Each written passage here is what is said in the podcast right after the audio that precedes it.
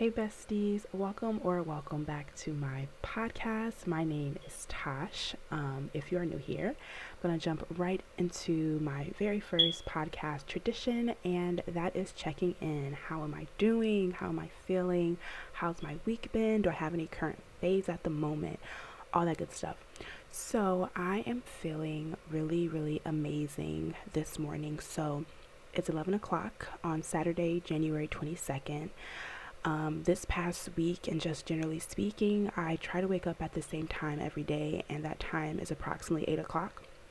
Although I do have a physics midterm today at 2 p.m., and exam days are just pretty depressing for me, I would say. So I typically will spend more time in bed, more time sleeping, so I don't have to really think about it, um, and just not forcing myself also to get up so early and do the same thing, I suppose, and not put that pressure on myself. Like I just kind of give myself the space to be quote unquote lazy, to be a bit more unstructured. And, you know, it isn't always the best for me mentally. It's not always the best way to start my day. But at the same time, I think it's fine because once I did get out of bed, which was at 10 a.m., I um I did my I did my entire morning routine and it felt really good. And the reason as to why I said a bit earlier or like a few seconds ago that I feel really amazing is I was listening to a podcast and this actually goes into my current faves at the moment.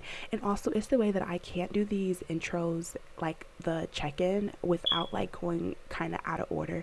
Even though it doesn't matter, it just kind of drives me insane because I feel like I'm going to miss something, but whatever.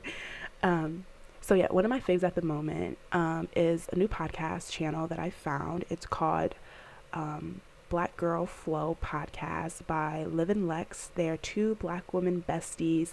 I think their ages 24 and 23. One just graduated college not too long ago, and I think the other also graduated like two years ago. They met in undergrad. Um, and I think one lives in Atlanta, the other is in North Carolina, and I don't know, they're they're just so cute like their friendship is so adorable. Um, I follow their Instagram page, their individual pages. They have like a um, podcast TikTok, and they make all these cute TikToks. And they have like this long distance friendship, given that one lives in Atlanta and the other in North Carolina. And it's just very beautiful to see, especially as someone who enjoys engaging with the podcast space, enjoys um, the conversations that they have. Is it's very much in line with the conversation that I like to have, what I talk about on my podcast, what I like to talk about in general. I would say um, it's a just being in flow and being aware of um, health and wellness practices and conversations targeted towards black women like that's my thing obviously um, and so yeah i was listening to one of their podcasts this morning so if you're interested um, this podcast came out last week on Wednesday. Um, it's titled Finding Your Voice Stepping into Your Purpose with Mora Chans. Shans. I don't know how to pronounce their last name. Um, but yeah, the guest said something that really resonated with me. So, Liv and Lex, the podcast host, they asked more towards the end of the podcast, what does being in flow mean to you? And she mentioned how essentially being in flow is the path of least resistance. And that resonated with me, and I just started crying. Like, I just burst into tears because it's kind of ironic how the thoughts that um, I was immediately thinking when she said that, and she also mentioned how um, God is within her and a few other things, and she was beginning to become emotional just talking about her um, her spirituality, I suppose. And it was just so fitting that I'm also recording a podcast right now on religion and spirituality at 20. And it's just so crazy how everything is always self organizing, um, or at least it is for me, and I'm able to connect those dots, and things are just so ironic. Um, and yeah, she was just saying those things, and I just burst into tears because ah, I'm going to talk about this later, so I don't want to talk about it too much right now, but just give you guys a sneak peek of what you're going to hear later. I, if I'm being completely honest, don't know where I stand um, spiritually. I know for a fact that I will never claim to practice any specific religion or spiritual practice because organized religion just isn't for me, which again I will talk about later. But at the same time, I do think that when things become difficult in the sense of thinking about macro level things, um, when people have existential crises, you know, just thinking about the big things in life, I think it helps to have some sort of higher order belief system. But for me, um, I I don't feel that way completely, and so I do think that it makes some some of the challenges that I go through that more difficult. But I'm getting ahead of myself. But essentially, it just really, when she mentioned that being in flow means the path of least resistance, I just got really emotional because, you know, I am a 20 year old black woman who is an undergrad, um, a little over halfway through her Oberlin journey now. And I'm so young for one, but of course, I am figuring out what I want to do with my life, slash, living my life and letting what happens kind of happens. Um, and I am in a place in my life where I am really trying to not be too too strict about or too rigid. That's the word I was looking for. Too rigid in the plans, especially when I think about my academic and career plans, because I am 20 years old and there's no fucking way I should be trying to plan out my entire career and academic trajectory right now and be rigid in that plan. Um, but as I am finding things that I really, really love to do, um, and realizing, like, wow, this just comes so naturally. And it's not to say that I won't experience any challenges as I engage with the sides of myself and my personality and my um, hobbies and creativities and just the things that I do. Um, essentially, what I'm trying to say is I don't remember what I said a few seconds ago, but what I'm trying to say is um, when I notice that some of the things I do, oh, I know what I was trying to say. It doesn't mean that I won't experience any challenges as I engage with those things, but it means that I find a lot of meaning and purpose enjoying those things. And so, even when they are difficult, even when I don't have the motivation to engage in those things, when I do find the strength within me to get up and um, record my podcast, to create my um, outline for my podcast, it just feels good. And so, of course, the hardest part of anything is starting. But I think a part of me puts this pressure on myself where it's like, if I'm not motivated and excited to do any one thing all the time, then maybe that thing isn't for me. Um, and I think it is. A, it's a very flawed way of thinking because at the end of the day, you I can't. I can't be motivated all the time, every day. I'm going to have days where I don't want to do anything, even the things that I love. But self discipline is important. Sometimes I force myself to do things and I realize, like, I'm so happy that I fucking did that shit because now I feel amazing, you know? Um, and so, yeah, I'm really happy that I listened to that podcast this morning and I was able to journal a bit about it as I was listening to him before I started this podcast. And I knew that I wanted to kind of share that with you guys, especially since we're doing this check in and let you know that I feel damn good right now. I really do. Um, and I and I also just feel as though I am walking in my purpose and in alignment with who I am and who I am becoming. And it just feels so good. Um, and I just have to not resist who I am. You know, I think a huge part of me, I realize my capabilities, I realize how bright I am, and you know, I've for most of my life, I've always been seen in such a positive way. I would say complimented on my um, academic capabilities, complimented on my drive, my resilience, com- um, complimented on my way with words and how wise I am in the conversations that I have. And you know, it does make me very self conscious and makes me uncomfortable. Um, and sometimes when I'm in spaces with others, I find myself dimming my light so others can shine brighter and or making myself smaller so others can feel larger. And that is no way to fucking live at all. Um, like this is my life. I cannot help who I am. I can't help how bright I shine. Like it just it comes naturally these things, you know.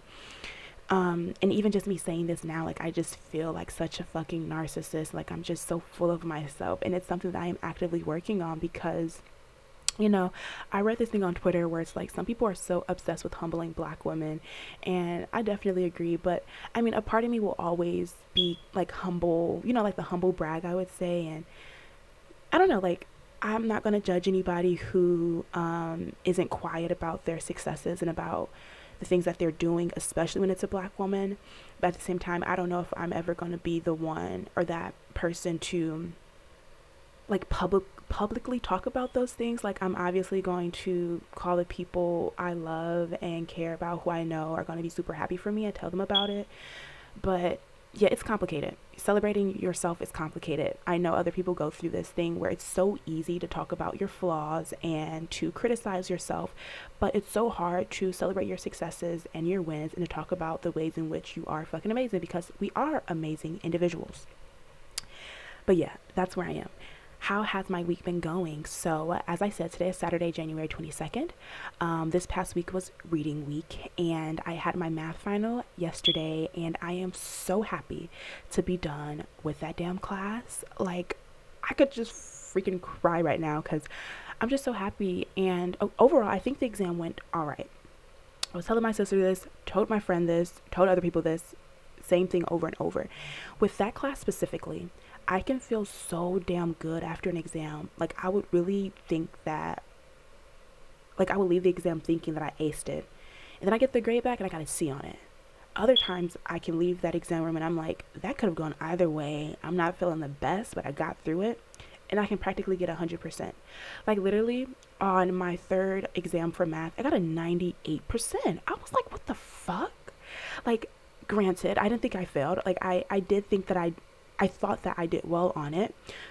I knew that I at least fingers crossed got at least a B plus, but I damn near got 100% on that exam. And so I'm saying all this to say that with that class and classes in general, especially STEM classes, shit can go either way. And it is not my responsibility and it's not a good sense of my energy to try and figure out if I aced it or if I failed it or if I got a grade somewhere in between. It's not. I did my part. I studied. Um, granted, I there were some things that I put on my study guide to do, such as going to office hours, that I just didn't do because I was just so over the class that I just did not want to engage in that way at all. Um, so with that being said, there were definitely some things on the exam that I was like, damn, I was actually going to ask about that in office hours and I didn't. I'm not going to beat myself up about it. I'm not going to complain about it. It just, it is what it is. Um, so that's a great feeling. And then I have my physics exam at two o'clock today and I haven't, I studied from like Sunday to Wednesday.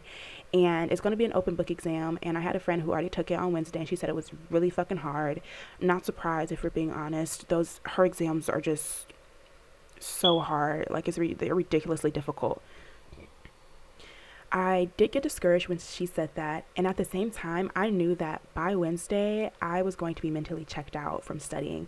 Like, I just know myself so well. And it makes me happy that I know myself in those ways. So I went pretty hard from like Sunday to Wednesday slash Tuesday ish uh, with studying for math and physics. And I'm proud of myself for the things that I did study during those days and times. But I knew after Wednesday, studying for me was going to be a no go. Like, I would honestly be able to muster out maybe an hour or two of studying. But even then, most of that time would be filled with me just being completely checked out. Um, I just get bored of things really easy, and maybe it's my ADHD brain only being able to like hyperfix- hyperfixate on something for a little while and then just completely moving on to a completely different thing. Like it's kind of crazy. Like, girl, you've got finals in two days. You probably want to dial it back a little bit and focus a bit more. But I just mentally and physically could not do it, so I didn't do it. like I literally didn't do it. And also, given that I am not planning, or right, like right now, medical school isn't in the plans for me. Like, yeah, it's not in the plans for me immediately. Um, I don't have to worry about having the highest fucking GPA in the world, and so my hope is that I'm going to get at least a B minus in physics. I am going to get at least a B minus in physics, actually. I legit only need to get like a 55% on the exam. From my calculations and using the grade calculator that she gave us, uh, I only need to get a 55 in order to um, get a B minus in the class. And so I truly believe I can get at least a 55% on her exam. And I did study. It's not like I didn't study. I just didn't study the older material, but it's an open book exam. Kind of gonna wing it. We'll see if I regret that in the end. But like, I am honestly feeling very chill about it.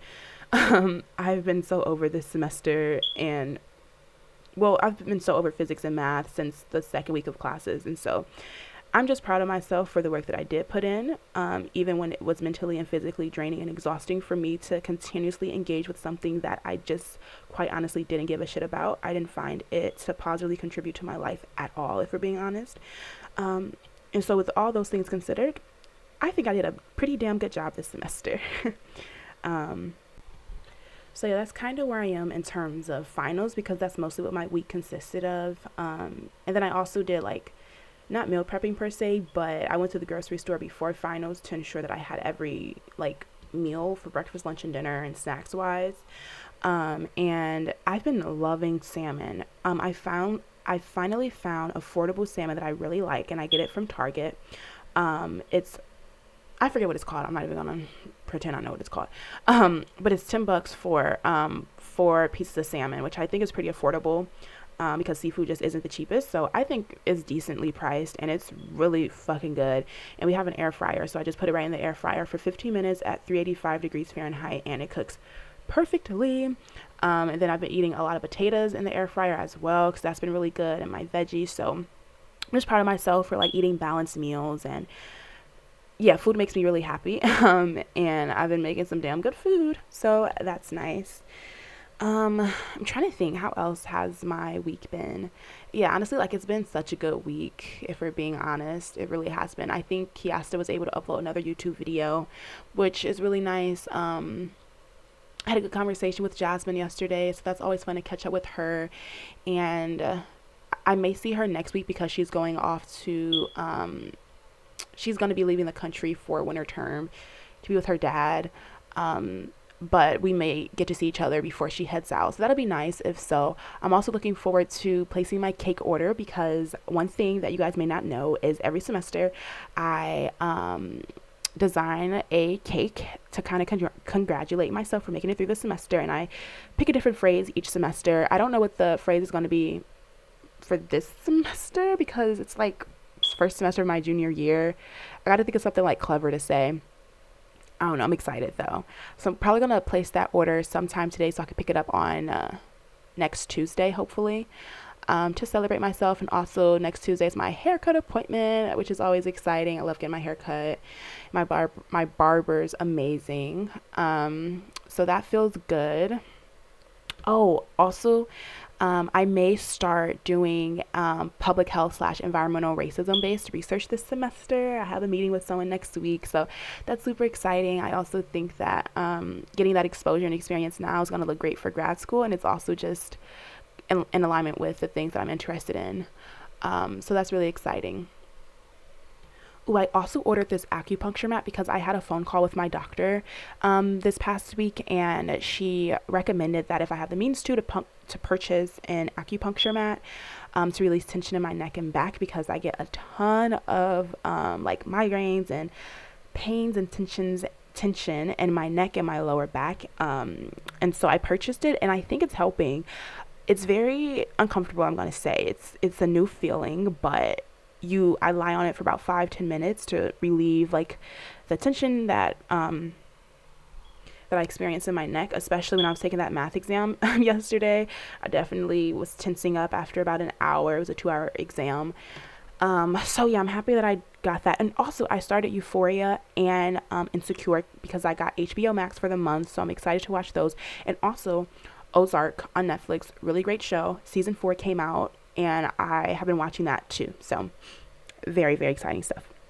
So, I think that's mostly like the highlights and just the challenges of my week. Um, and then faves at the moment. So I'm almost through with um, All Black Girls Must Die Exhausted. And then I just started this psychological thriller, a little different from me. It's already written in a way where I can tell it's a psychological thriller. And I don't know how I feel about reading that at nighttime because I get very spooked out by those things. But I'm open to trying it out. I saw it on Book BookTok, so we shall see. Um, and then, as I mentioned earlier, Black Girl Flow podcast um, is a fave of mine, and I'm binging their episodes now. So go check them out. Amazing individuals, amazing podcasters. One is in Atlanta. So, like, if your girl moves to Atlanta anytime soon, maybe I can meet her.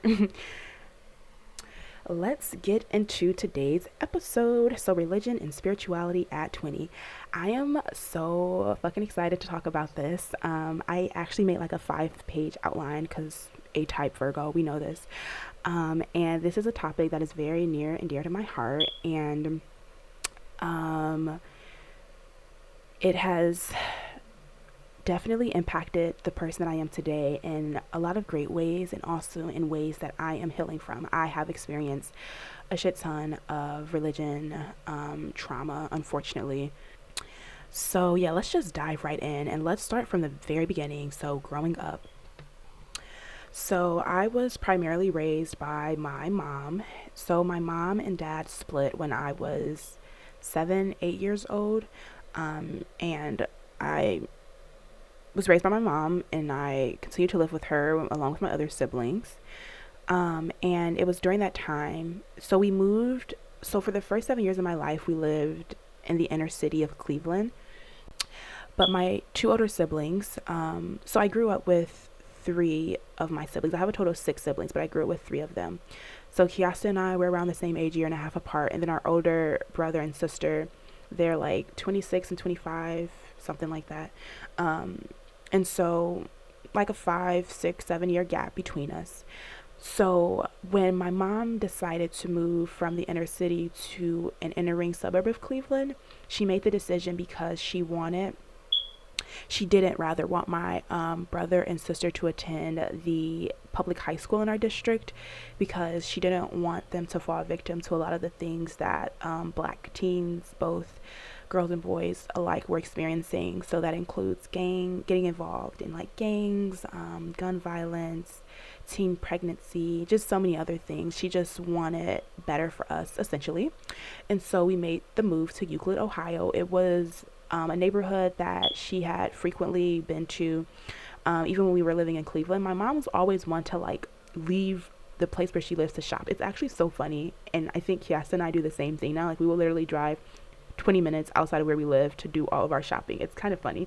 Um, but yeah, so we moved to Euclid, and my biological father initially moved with us, but it was during this time that my mom decided to convert to a born again Christian and really devote her life to Christ um, and practice Pentecostalism more specifically.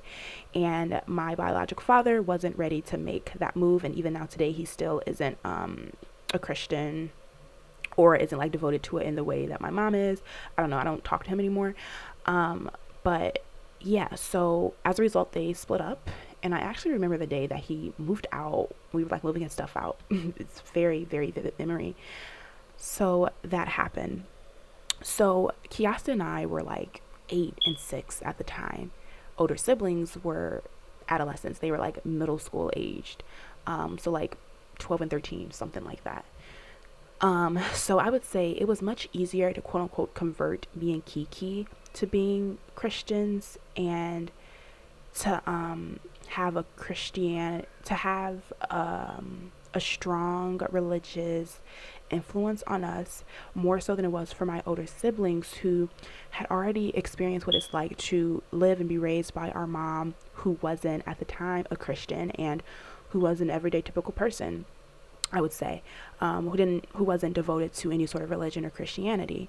So that includes things like, you know, listening to rap music, um, and just engaging in what my mom would describe as like worldly things and not Christ-like things. I would say, um, but because my siblings didn't let go of some of those things just because my mom decided to become a Christian and decided to um, convert our family. Convert sounds so kind of strange. I don't know if that's the right word I should be using, but raise us in a Christian household essentially. So I would recall like when my mom wasn't home, my siblings would like turn on BET and other um, uh, music streaming streaming um, channels to like listen up. One second. Okay, where was I? Um, Daisy just like burst into my room. My two-year-old, almost three-year-old niece. Um, to like say hi and tell me that it's morning time. Like, thanks, Daisy. I know, love. but anyway, what I was saying is like they would put on like rap music, R&B music, and any other like black non-gospel artists. Um, but I was taught at a very young age by my mom that those types of artists, those types of songs were a no go. Uh, but my older siblings would still engage in those things, and you know, obviously, we were all kids and adolescents, and so we would like hang out in the living room and watch BET, and it always felt so secretive and um, sneaky, I would say. And I remember one day, I think my mom was like wrapping my sister and I up in a towel. We had just gotten out of the bath, and I don't know if I started singing one of those songs or my sister did, but she was like, Nope, not having it. You are not singing those songs at all. And that's when I knew, like, first of all, I was scared. Um, I'm like, oh God, that's not a Christian like thing to do. I, I can't do these things, especially not in front of my mom. Um, and so after that, I think I would still like listen to some like non um, non gospel songs, but I was always always careful to make sure my mom didn't hear it like through my headphones, um, or I didn't sing it around her, or if I did play music around her, it was like PG music, like Disney music, so the lyrics were pretty harmless. Um, I just really learned to hide it and to be sneaky about it and I always made sure that Kiki kind of did the same thing. So like if she was listening to a certain song, I'm like, you probably want to turn that down because you know how mommy is. She doesn't want us listening to that, you know. Um, and I was just always more fearful and anxious about it than she was, I would say. Like I would get so uneasy if Kiasa would like start playing a song or I could hear a song through her headphones that my mom would not be okay with us listening to. I think it was right after we watched a TLC movie or the TLC movie on TV and we started listening to their music like I think it was No Scrub or Chasing Waterfall, something like that. And Kias was singing in front of our mom, and I just knew that was not going to go well. And she's like, Oh, okay, you already watched the movie. Like, no need to sing those songs. And I don't remember exactly what she said, but all I know is it was a no go once again. And so that really negatively impacted my um, perspective on rap music specifically and rap music created by black people. I, for years, perceived it as bad music. I thought it was like devil worshippers music. Um, that's kind of how my mom explained it. Like she just viewed those people as non Christians and therefore people who wouldn't see the throne of God and who wouldn't make it into heaven. Like it was very, very extreme some of the things she would like say to us at the age of like nine years old. It was very traumatizing and scary and elicited a shit ton of fear in me. And also, like, a lot of those songs would have a lot of curse words in it, and my mom doesn't curse. Um, and so whenever she like hears a curse word in a song or movie, she'll like get very uncomfortable. And once again, it just it would then make me uncomfortable and me anxious and fearful. And so i was constantly constantly like being aware of the songs i was listening to the movies i was watching. Oh would they curse in here? Would they would it have a lot of sexual scenes in here? How would my mom take that? You know what i mean? Because she would make it so obvious and clear that she was uncomfortable by something especially curse words. And after a while i was just like girl it ain't that deep. Like can we just watch this movie or this show and just ignore those words? Like it's not that serious. Um but at the time I was just like, oh fuck, you know. And so like I would listen to music or like artists such as like Jordin Sparks and Taylor Swift, Justin Bieber, Disney Channel movie, Alicia Keys, or gospel music. So music that was overall pretty chill. But even then, I was still like, let me listen to this song through and through multiple times to make sure everything they say in here is PG. Everything they say in here, it may not be a gospel song or a Christian song, but they aren't saying like really quote unquote awful things or they're not cursing a lot or saying things that my mom would not be okay with me um, listening to and playing around her. And you know, my older siblings specifically were aware of like the songs I would listen to, and again, they were listening to rap music, R and B music, and music by just black artists in general. And you know, I was I was listening to Jar- Jordin Sparks and Alicia Keys and other black artists, but I didn't always listen to artists that they listened to because I was taught by our mom that essentially those artists are not great people. They don't make good music, and as a Christian, you don't listen to those type of songs. So I, for the most part, didn't for some years, and I remember my brother and I were like walking in opposite I was walking towards him, he was walking towards me. I was going to like the bathroom, he was going to like the kitchen. A very minute detail that isn't necessary, but whatever. Um, and he heard a song. I was listening to like Taylor Swift or some white artist, and I was like singing it, and he heard me, and he questioned my blackness. He's like, "You only listen to white people music, or you're so white," and it stuck with me, and my feelings were very, very hurt over it, and I didn't understand like what he meant by that. All I knew is that I very clearly wasn't a white person, and I also realized that for whatever reason, me listening to white people's music would jeopardize my blackness in a sense. And I just felt bad after that. So I'm like, I can't listen to songs that my mom would mostly approve of because my blackness is being judged by my siblings. I can't listen to rap music and R&B music because even though it's accepted by my siblings and maybe other black folks that I know, my mom doesn't want me listening to it. And so I just became very anxious over those things. And as I was creating this script, not creating it, as I was making this outline, I realized like where a lot of my anxiety around being self-conscious and around people judging me comes from. It comes from my childhood, being judged by my mom, by my siblings, by my friends, by people at school. I was constantly just being shamed for who I was and the things that I liked. And so it caused me to hide those things and to tread very lightly around people to see, hmm, can I reveal this part of myself around them so they don't judge me? And it's kind of fucking crazy, but I'm happy that I created this outline because I'm better able to uh, make more sense of my anxiety around people. Um, and so it was around this time that I started to be othered just all the time. Um, and again, in the back of my mind, I knew that there were some things that I just shouldn't do because my mom wouldn't approve and God wouldn't approve. And according to our Christianity values and beliefs, I shouldn't do those things. And I, by no means, was like this perfect little Christian girl, but at the same time, I was. I consider myself a Christian, and I, for the most part, would try my very best not to do things that maybe God wouldn't approve of. Um, so for example, when it comes to swearing, I like only recently started swearing consistently and like I don't feel guilty about it because they're just they're just words. Like it doesn't matter. Um, because you can literally say something to someone without saying a curse word, but you can say you can be so nasty to people. You can hurt people without saying one curse word, or you can swear, um, and you're just saying it in like a regular conversation. You know what I mean? Um, but yeah, I didn't start doing that till I was 15.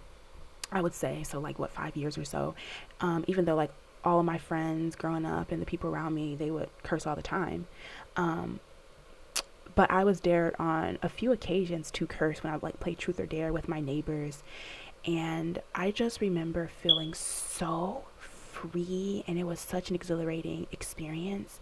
And I remember just going off by myself and I was just saying every curse word I can think of, creating scenarios in my mind where I was saying curse word after curse word after curse word.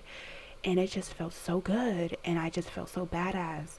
Um, but again, I knew I had to keep that shit on lock. I had to keep it secret. I couldn't do it around my well, obviously I'm not gonna cuss around my mom. Um, but I just couldn't show people that side of me.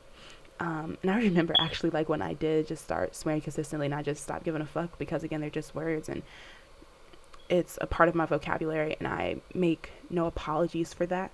Um, like those around me were like, Tosh, are you swearing? No way, who is this girl? And again, I started to become very self conscious. I started to um, make sure that I was only like swearing around people who also swear. So, like, if I was around people who didn't swear that much, it wasn't really a part of my vocabulary because I didn't want to be judged. I didn't want to make others feel uncomfortable. But if I got the hint that, okay, it's okay for me to talk in this way, then I would talk in that way. Um, I was also just known as like a goody two shoes growing up, and it was very, very frustrating. And I think it was directly tied to my religion and spirituality and what I was taught at home, you know, swearing is bad and doing certain things just isn't godlike and it's not what Christians do.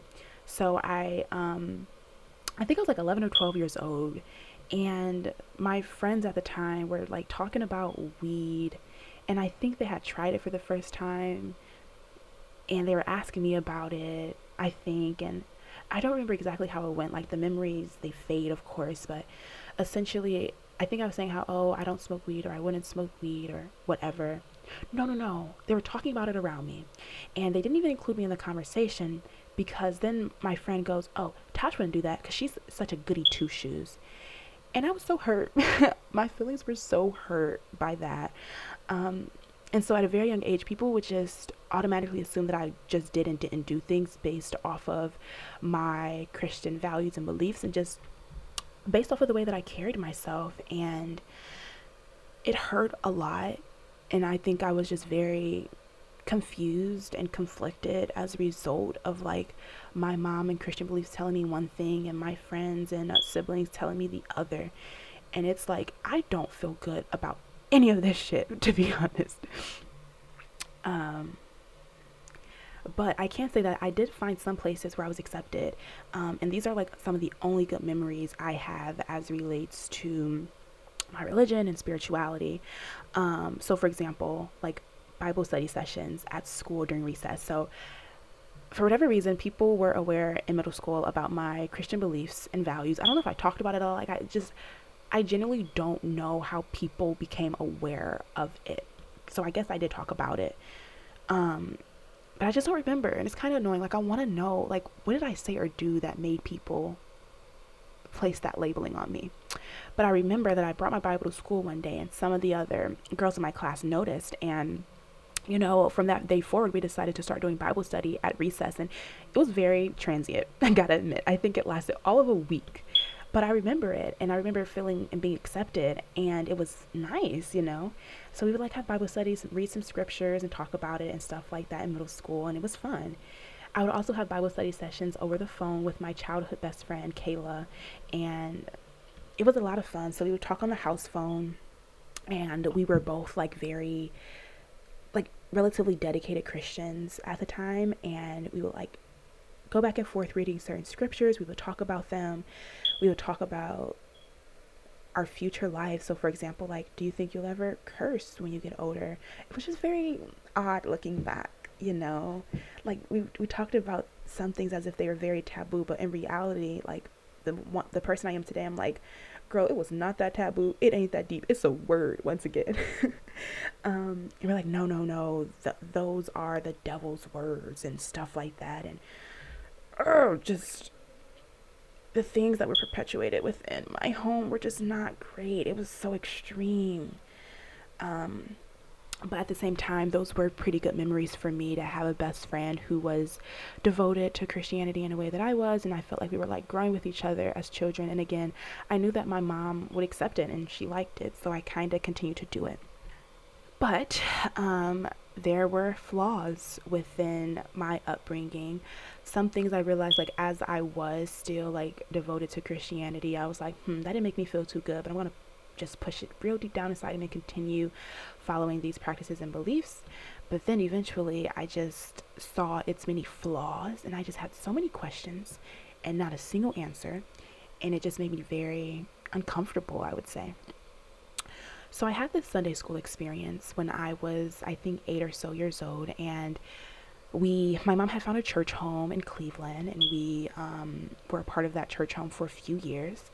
And we would go to Sunday school for the children and my Sunday school teacher was talking about heaven and hell, which, first and foremost, I think it is deeply wrong, evil, and dark to tell a little kid that a place such as hell, where people supposedly burn for eternity if they aren't good Christians, go to when they die.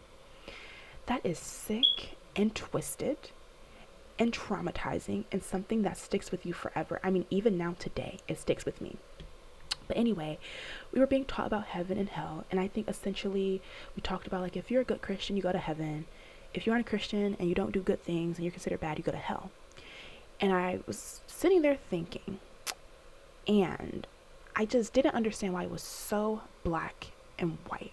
And so I go, is there an in between for people who are good Christians, but also maybe aren't always good Christians, essentially? Like, what if you do want to kind of do things that, according to um, our Christianity beliefs, like you shouldn't do, but you aren't really hurting anyone by doing those things? Like, I don't know exactly what I had in mind, but for example, drinking alcohol, which, you know, according to my mom and um, the Christianity Christianity beliefs that I grew up on isn't something you should do. You shouldn't get drunk. You shouldn't drink alcohol, whatever. Um, and she goes, Nope, there's no in between. And I was like, What? I just couldn't believe it. Because I think a huge part of me knew that at the time, while I wanted to grow in my Christianity beliefs and in my value system, but I also realized like this is some really deep shit. Um, and a huge part of me just knew that I don't think I would be able to live up to those beliefs and standards. And the way that I internalized, like, if there's one thing I want y'all to take away from what I'm saying as it relates to my religion trauma, is that I, first and foremost, always been a perfectionist. And so I internalized Christianity as something that you have to perfect. And while, yes, you can slip up and make mistakes, you have to actively work towards not making those mistakes. And I just didn't know if I could live up to those standards, especially like the ways in which it was projected onto me and taught to me by my mom. It was like, it was very tough shit. Um, and so I think, like, even now today, I still obsess over death to a certain extent. Like, when someone dies, first and foremost, I just get really invested. I'm like researching their entire lives. I don't know if other people do that, but yeah. And I just, I think about it like, damn, they were like alive an hour ago and they didn't even know that in one hour they would perish. Like, fuck, that's crazy. And I would think, like, hmm, I wonder if they went to hell. Like, what? What? You know? And like, when people would say things like, oh, rest in heaven, I'm like, hmm, are they in heaven? And not in a judgmental way, but more so like, according to what I saw about this person, they didn't seem like a good Christian, not a, not a good Christian that I was taught about and raised on. So there's no way that they went to heaven, right? According to what I was taught. And it was very scary, I would say. And I mean, even now to this day, like every now and then, I think, even though I don't think that hell exists, or at least not in a way where people are literally burning for an eternity. Like I just I, I don't under I, I can't see a regular smuggler person who who's done no harm to anybody, but they maybe weren't Christians going to hell for that. It just it doesn't make sense to me. But anyway, every now and then I'm like, if hell really exists, are there just people burning? Like as I'm speaking, like are people just burning for an eternity? Something just seems deeply off about that. Um, and I just growing up, my mom just elicited a shit ton of fear and anxiety within me as a result of her Christianity beliefs. Just very extreme things. Like, I remember for a really long time, my mom didn't allow my siblings and I. Okay, where was I? I had to take like a 10 minute break to stand up and stretch and stuff like that. Um, but yes, so for the longest while, my mom didn't allow me or my siblings to go to the skating rink because of the type of music that they played. So, the skating rink in our neighborhood played R&B, rap music, and other black popular artists, and my mom was aware of that. Didn't want to encourage my siblings and I to engage with those sort of things. And a comment she made was, What if God decides to crack the sky while you're at the skating rink? And basically, she was saying, like, we're going to go to hell. And I was like, once again, I was in a lot of fear. I was very anxious about it. I'm like, oh shit, oh shit, oh shit, oh shit, you know? But at the same time, I'm like, what are you even talking about? Because it was around that time that I was just like, a lot of this is so bullshit. Like, it really is. And not Christianity in and within itself, because I do want to say that I, given that I had a lot of religion trauma, um, it would make sense that I am very reluctant to continue to practice something that traumatized me. But of course, there are definitely ways to practice whatever religion one wants to practice, including Christianity and Pentecostalism, in a very healthy, non-judgment, non-judgmental, loving way. But that is not something that I experienced or saw growing up. It was very judgmental. It was very rigid. It was very straightforward. Black or white, hot or cold, no in between. You do this or you don't do it. Um, it was like an ultimatum and it was terrifying for me as a kid growing up and again it's not something that any kid should have to experience because you really internalize those things and we're so impressionable at those ages um, and it does impact our development um, and it sticks with us. And it definitely contributed a lot to my anxiety. I just lived in a very um, uh, high stakes environment, if that makes sense, or just a very anxiety inducing environment. That's that's what it was. Um, also, I had this idea in my mind that I had to pray every single night. Like, even when I started to realize that I don't think that Christianity is for me, like, I want to explore something else or just not even practice any religion for a little while, I would still pray every single night. I didn't even know if I was praying to a God that existed. Like, I had no idea. I had doubts and questions and fears. But it was that fear within me, the thought of not doing it and something bad happening to me that scared the shit out of me. And so I would still pray every single night. Um, I didn't miss a night. Um, repenting for my sins, thanking God for bringing me through the day, praying that He brings me and my loved ones through the night, and that if He doesn't, that we're accepted to heaven, and just so many other things. And there were nights where I was like, okay, I don't want to pray tonight because I don't even know if I believe in this. But I'm like, nope, Tosh, you got to do it. You got to do it.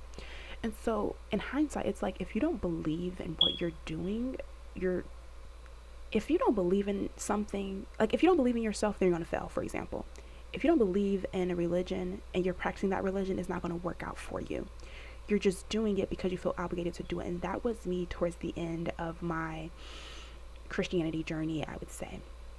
Um, my mom also projected a lot of her homophobic values onto my siblings and I. Um, and as ashamed as I am to admit it, I unfortunately went through a period of my life where I was homophobic.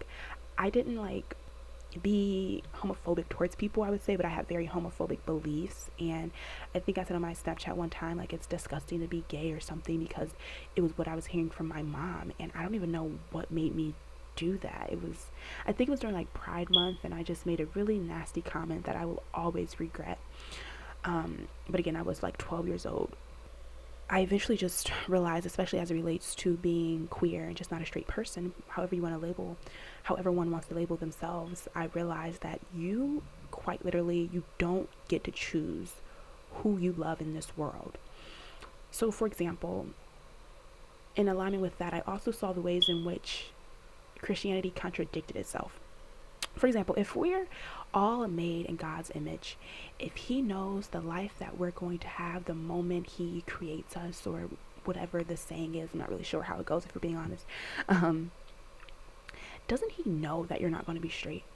And if that is the case, why, and if it's so bad and evil and an abomination to be a queer person, why would he even make it so that you are born a queer person? And then you have to go through this journey of being quote unquote delivered from being queer, which by the way is impossible. You don't just be, you can't, you're literally born gay or queer, lesbian, whatever, straight. You're you're either born that way or you're not. And there there isn't anything you can do about it. Like like literally. And like if you see those stories of people being delivered from um their non-straight sexuality, it's a fallacy.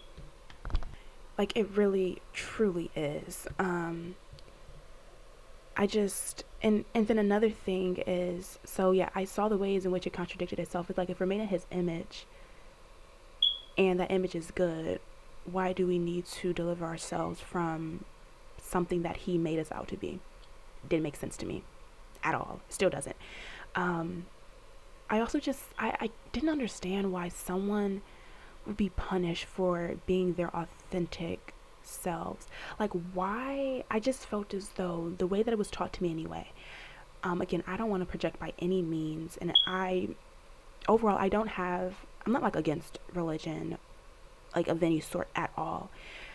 But I I got to admit the ways that they're flawed and granted, I do think that Christianity specifically can be presented to you in many many ways. And so the way that was presented to me, I just I didn't understand the structure of it of it. Um, I didn't understand why people had to be um, punished for eternity, i.e., going to hell, for being their full authentic selves, especially something so minute as like being gay, for example. I didn't understand it and I still don't.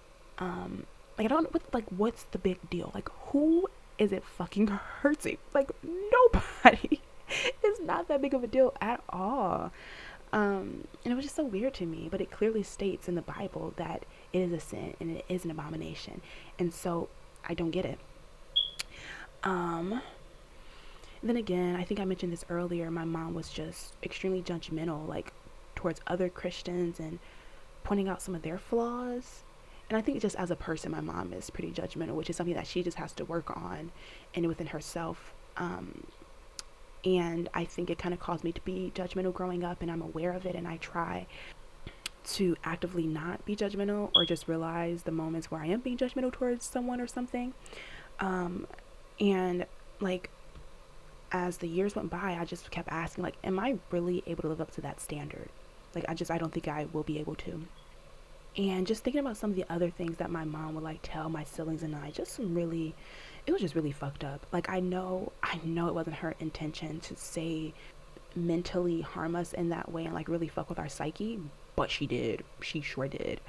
So, for example, she would always say, like, you either got to be hot or cold like God doesn't want somebody who's in the middle. Like don't play with God. And I'm like, oh fuck. I, let me not play with God. Let me just be hot. Hot being like being of the world and in the world and having those experiences and not living this um, Christian based life. And I actually used to have this idea that I just want to spend some years like not being this fully devoted Christian and then I'll settle down and be this lovely Christian that I was taught to be. um, like that was an idea that I had in my mind. Um, and so again, it was like this perfectionist tendency that was projected onto me. And so I'm like, I there's no way that I can live up to this standard of being this Christian girl. So I'm just gonna be me. I'm just gonna live my life and not worry about it too much. Um, and then one time we were in the car, and either my sister or I, my sister or I was like, "Dang, it's hot outside." Y'all, my mom goes, "You don't want to go to hell, then." I was like, "What?" like why would you say that to like an 11 12 year old whatever age we were like it was just wild and it's like her entire existence was based on and even still is to this day just going to heaven.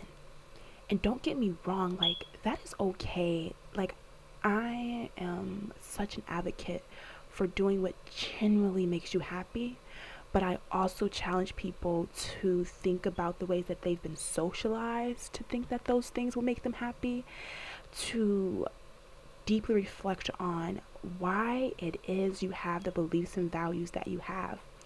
And not so you can explain it to other people. You don't owe me a damn explanation for why you are the way that you are, but you owe yourself it. Like, just sit and think. Just challenge yourself too. Like, I think A way, but let's challenge it in this way. And hmm, is this a pretty well founded challenge to my belief. And my mom just didn't see that. Like, she just didn't see it at all. And I just started to really challenge Christianity, challenge the Bible, challenge God, if you will. I had questions and I wanted answers, and I couldn't find any answers, and it frustrated me a lot.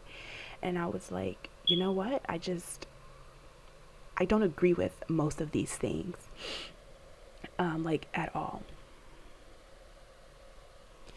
And growing up low income and poor, if we're being honest, I just realized like how my mom would always say like, "Oh, God got us. God is going to make a way."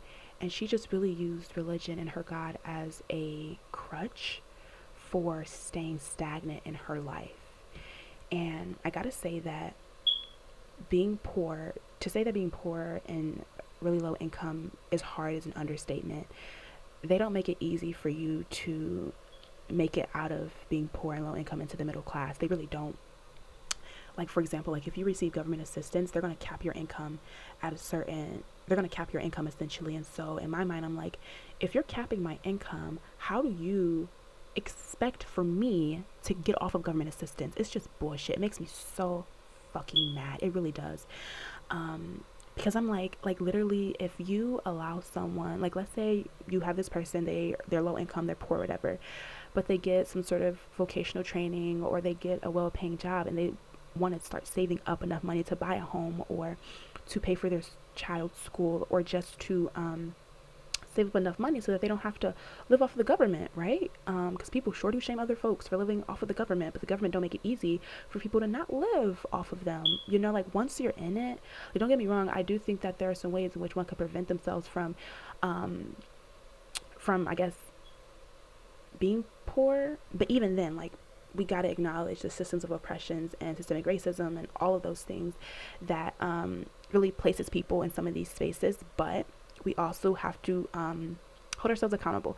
It's complicated. It's really, really complicated. Don't want to get into it too much. Um, it's individually based, but when we think about it in a more um, macro level way, it is not individually based at all.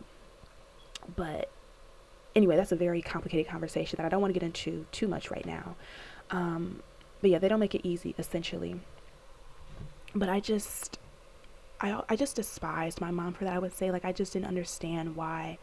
I just felt like she was living so small and I hated, like, I just wanted so much more for us. Like, I realized that we were living in very unideal circumstances, but at the same time, I just wanted more. Like, as a child, um, from my parent, from my mom, it just wasn't enough. It really wasn't.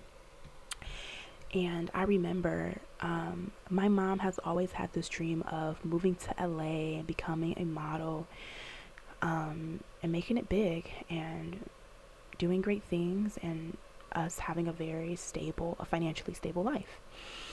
And she would tell us, my siblings, that okay, we're to move to LA next summer. It's to happen.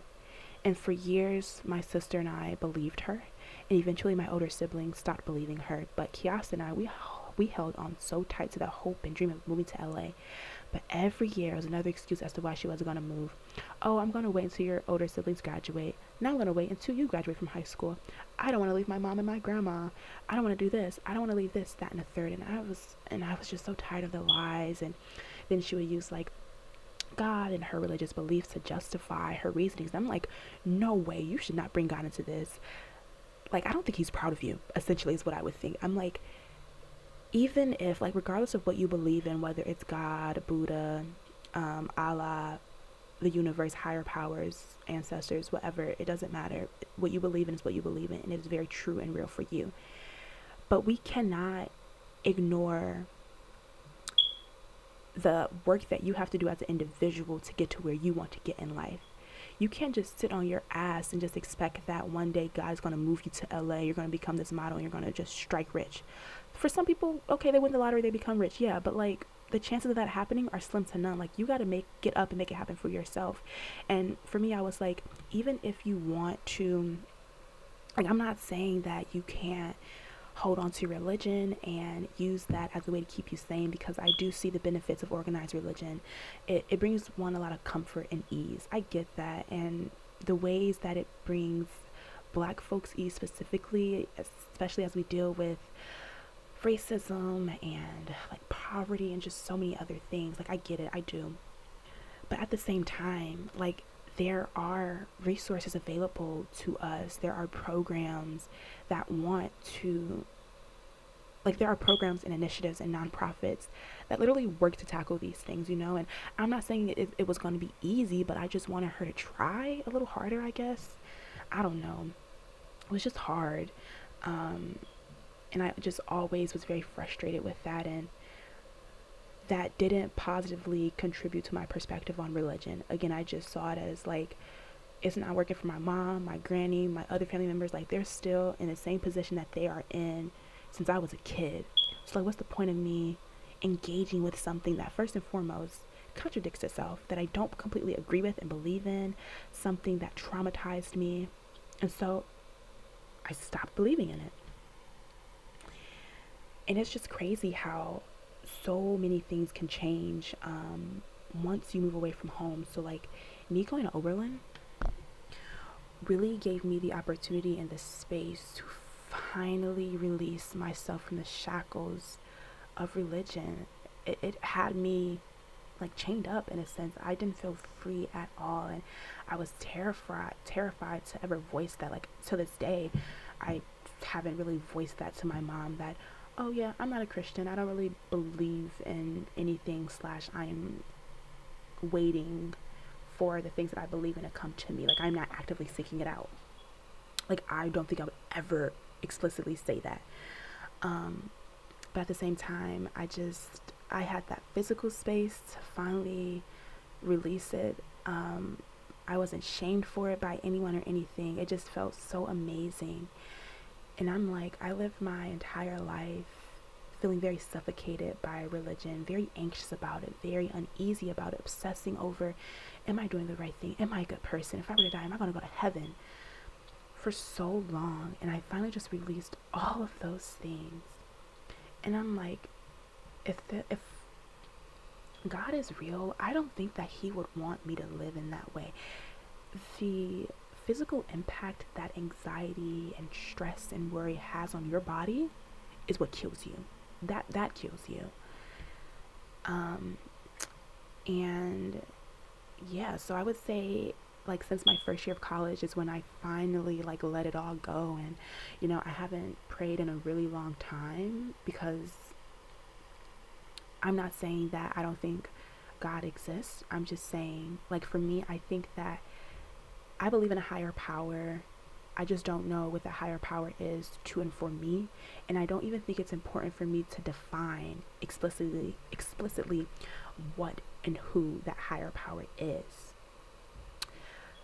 But as a result, like I just I don't pray to anything. I really don't. Like I like to manifest things. I like to kind of send good vibes and good wishes to people. I um, I believe in the words, so like quotes and inspirational things to kind of keep you going and motivated. Um, so that's kind of where I am.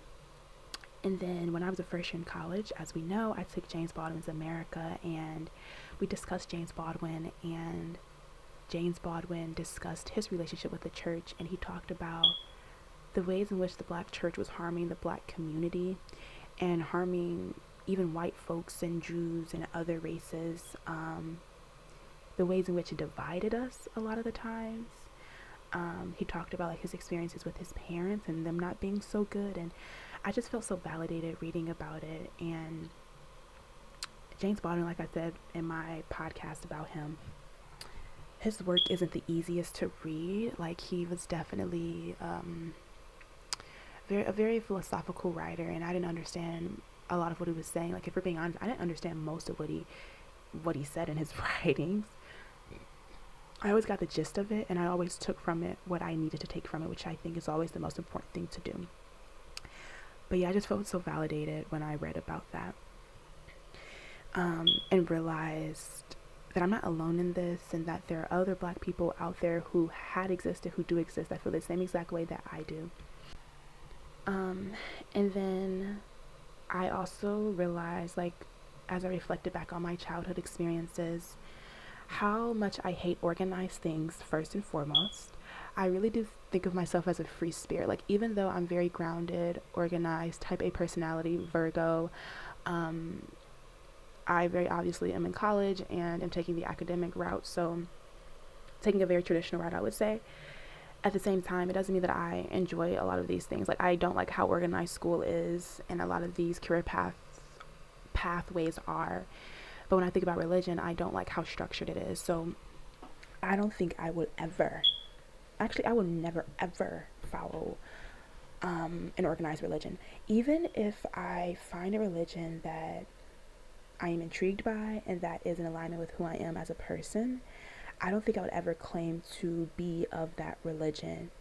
I just, I don't see the point of putting a label on it. I don't, for me personally. Um, and I do think that it stems from the anxiety that I experienced growing up, but like things are complicated. Religion is complicated. Life is complicated. Like everything is complicated. And I want to keep things as simple as possible. I am not in the business of making anything more complicated than what it needs to be. Truthfully, honestly.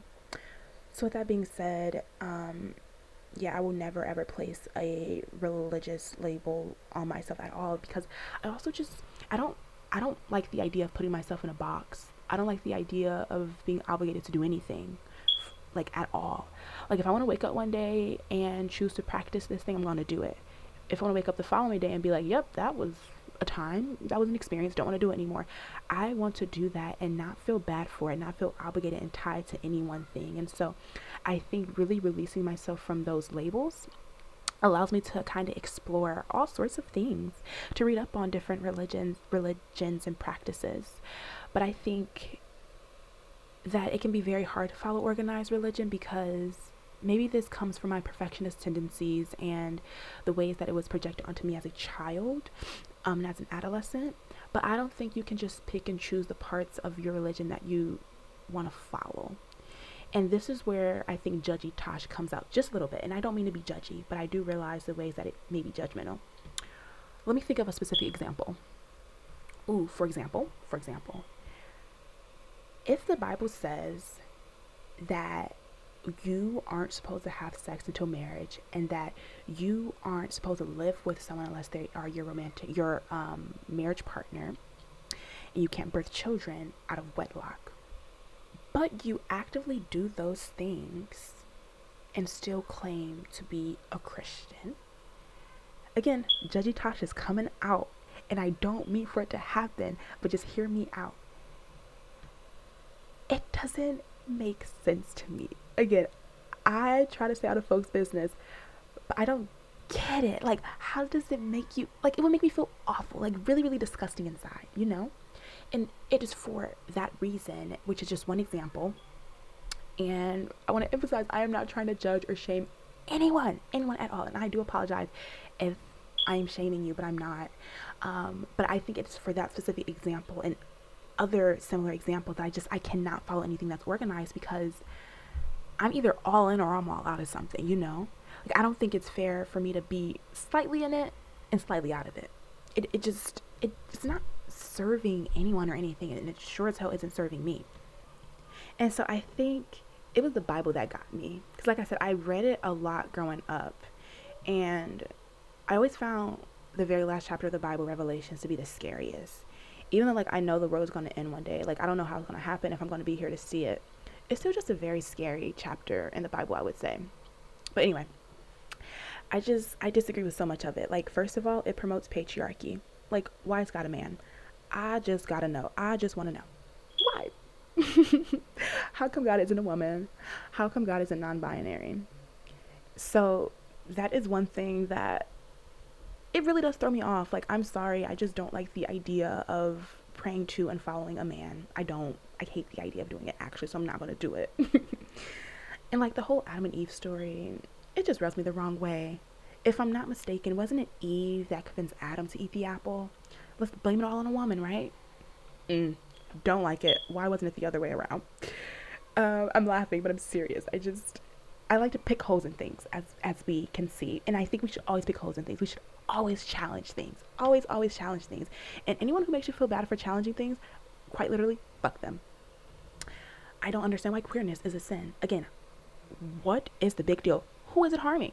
I just feel as though there are bigger things that we should be concerned about, such as like racism, maybe, or murderers, or sexual predators. Perhaps, don't you think? As opposed to someone's sexuality and who they choose to love? Fucking crazy. I also just don't it's and a lot of these things within the Bible specifically just isn't completely based in reason. For me personally, things have to make sense for me or I'm not going to listen to it.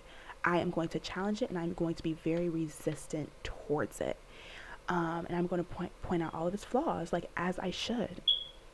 Um, and I've just like it's a personality trait of mine. Like I've always been one to dance by the beat of my own drum and I will always be that person. And I'm becoming more and more comfortable with doing those things. And I think that my issue with God and just higher powers in general, like whatever you want to call it, I just, if they do exist, like whatever, let's say they do, I don't understand why they would allow for so much corruption, evil, and hatred and injustices to exist. Because if they hold, all the power, why would they even permit one to, for example, think of slavery? Why would they allow a white person to wake up one day and be like, this person is inferior because their skin is darker than me, so let's enslave them, let's take them from their homeland, bring them to the States, and treat them like absolute shit and dehumanize them? and that's going to have a lasting impact, a forever impact on all black people, no matter how removed we are from enslavement. Homelessness, for example, mistreatment of black women. What's the point of it? What is the gain of it? It makes me very, very uneasy. Like the pain that we go through because, let's say, we are a black woman, because we are an immigrant, because we are Muslim or Muslim. You know what I mean? Like, I just, I don't understand it. I'm going to be honest. Like, that's all I have to say. I don't understand it. And, like, what about people who just live awful, awful lives? Trigger warning Black Death, suicide. I don't know if you've ever seen um, the Kalief Browder story on Netflix, but Kalief Browder was a young black man who was um, wrongfully convicted of burglary. Burglary, I want to say, for stealing something, and he was in prison for a few years.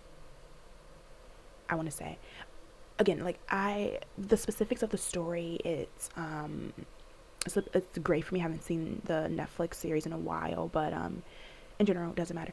Um, and he was placed in solitary confinement, and he was just, as you can imagine, and like all a lot of inmates, unfortunately, treated so fucking awful.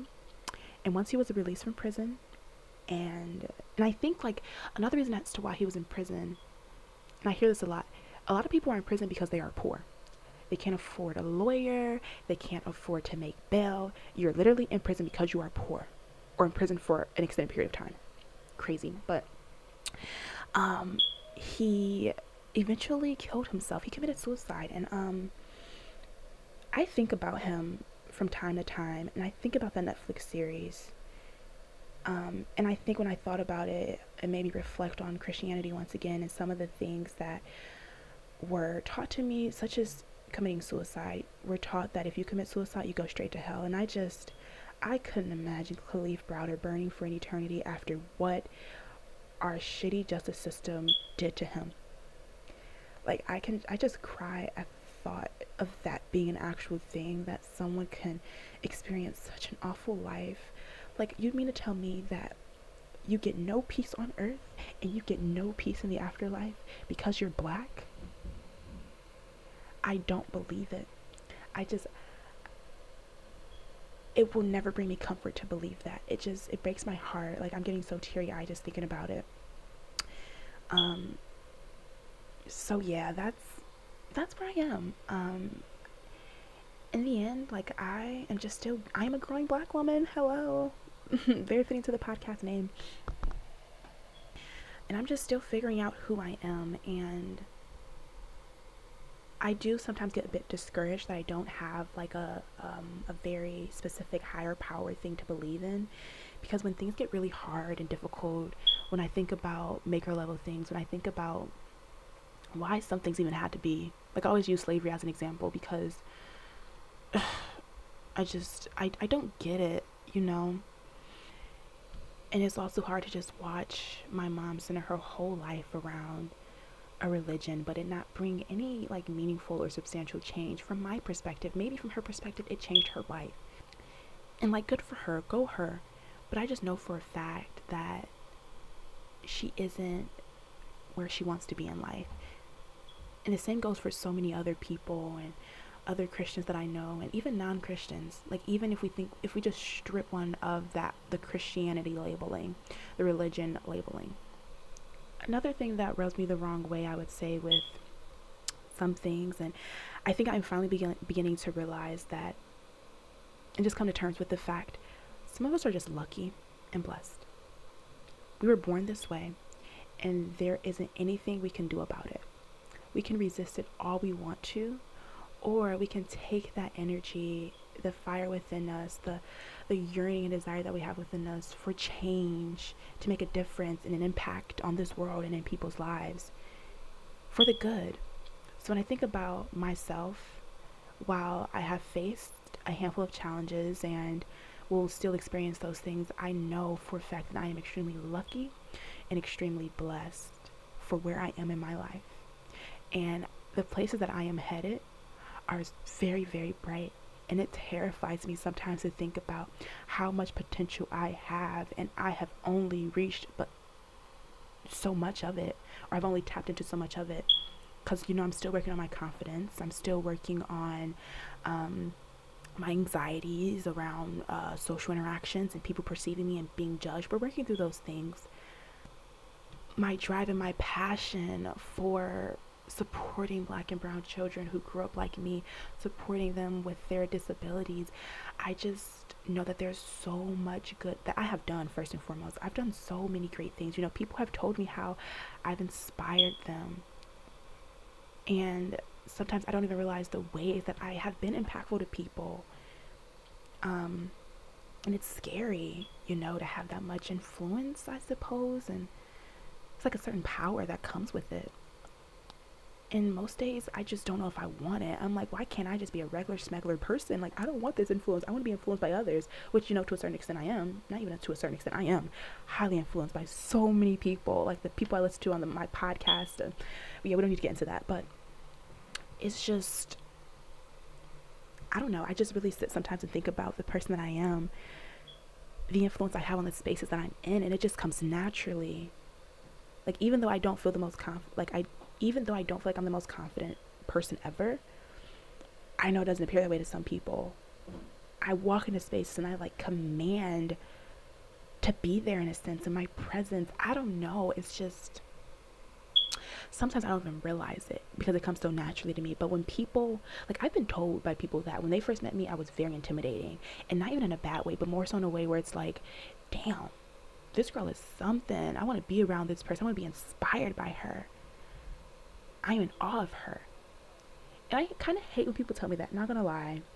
Um, it's like, oh God, oh God, I'm just a regular person. I make mistakes. I'm not always motivated. I'm trying just like you are you know um but at the same time like tosh you gotta get a grip girl you are who you are and i think knowing that for me i do think that some things are random it is completely random that i wasn't born rich it's completely random that i am not like a homeless person on the street and that there are people who are homeless like things just happen by chance in a sense even though there are systems that have created a lot of the really bad circumstances that we find ourselves in, it's random in that I just so happen to be a black woman. I could have very well been a white man, you know?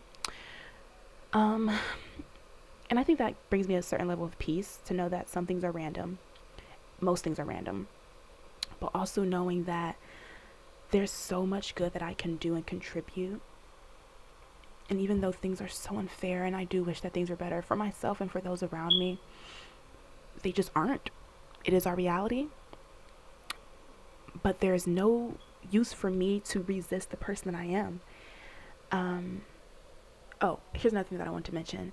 I think for me, it's much easier for me to believe in things that I know existed. And so when I think about the people that influenced me, like James Baldwin and Dr. Bell Hooks, like yeah, they may not be here with us anymore, but they are with my ancestors and they have left a lasting impact on this earth and on me um, as it relates to my blackness, as it relates to my black womanhood, as it relates to my religious and spiritual practices and who I am as a person. And so when I think about what I want to lean into that maybe um, isn't here with me physically, I like to lean into my ancestors and their wisdom and power. And I always like to say and think like I am most generally my ancestors' most wildest dreams. And that feels damn good to be that person, you know? And I like to think that they are leading me and guiding me. And I'm still trying to work through how I want to invite them into my space and into my life. Because I just wish they could just, like, literally just sit on my bed and talk to me um, and give me advice and guidance when I need it, and to give me a hug when I need it, and to congratulate me on my successes when I need it. Um, I also believe in the words, as I mentioned before, and I think it's a spiritual practice of mine, thinking about the words that I put out into the world in this format. Like it'll always be here no matter what. I like to believe in um, timeless things, like the books that we read from decades ago, like those will outlive every single one of us, but they impact generation after generation after generation. They've started revolutions. I mean, it's just crazy to think about. I believe in people. I believe in myself, our ability to heal and guide and to live, to make mistakes, for things that happen that's out of our control, to do things that are within our control. And so I do think that um, a higher power exists. Like, I believe in the universe. I believe in nature, the randomness of things. I do. So that's kind of where I am. And I think that I am very much satisfied with where I am spiritually. Like, I do consider myself to be a spiritual person. And that spirit, and when I think about spirituality, it's something that you may define for yourself, but I see it as a very internal practice. Um, and I see religion, organized religion specifically, as a very external practice, which I don't love. I am one to like to be in control of everything, um, a character flaw, but also something that I love about myself at the same time. And I don't know, I just I want to be able to make the rules up as I go and to change those to change those rules as I see fit. Um, so that's why I journal so much and I like my meditative practices and I practice mindfulness and all of those good things that I would define as spiritual. Um, I think leaning in and walking into my purpose is my way of being spiritual.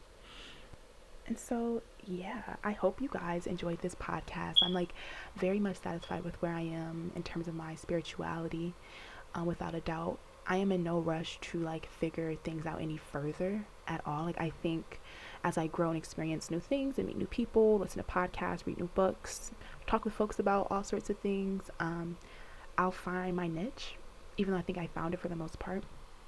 So, with that, I am going to um, do my quotes of the week. I think I'll just read the my most recent quote that I saved on Pinterest. I was asked last week, "Who is your best friend?" I don't know. I don't use language like that anymore. It doesn't fit. I have friends that hold the keys to different doors of my personality. Some open my heart, some my laughter, some my mischief, some my sin, some my civic urgency, some my history, some my rawest confusion and vulnerability. Some friends who may not be the closest to me have the most important key for me in a moment of my life. Some who may be as close as my own skin may not have what I need today. It's okay if our spouses or partners don't have every key. How could they? It isn't a failure if they don't open every single door of who you are. The million run mansion of identity cannot overlap perfectly with anyone. So, with that, thank you guys so much for listening to this nearly an hour and a half podcast. I hope you enjoyed it. Let me know what you think. Um, tell folks to check me out. Thank you for your support, and I will hopefully see you guys next week. Until then, take good, good care of yourselves.